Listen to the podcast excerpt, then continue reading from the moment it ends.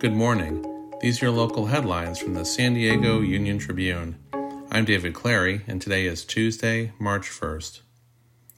California schools and child care facilities no longer have to require masks indoors after March 11th, although masks are still highly recommended. The state's announcement does not necessarily mean that all San Diego County students will be able to lose their masks. Schools can continue to require masks if they choose. A new audit shows that San Diego is not maximizing its city lease revenue, could be accused of showing favoritism to existing tenants, and rarely inspects many of the roughly 800 properties it leases out. The audit says the key mistake San Diego makes is being slow to renegotiate leases before they expire which likely costs the city millions in additional revenue beyond the $80 million per year now being generated.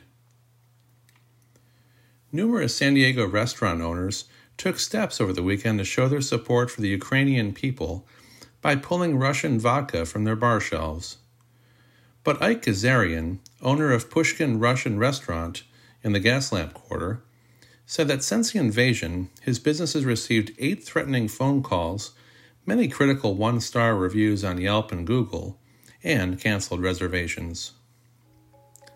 You can find more news online at san diego union tribune.com. And for more of the biggest stories of the day, listen to our podcast, The San Diego News Fix.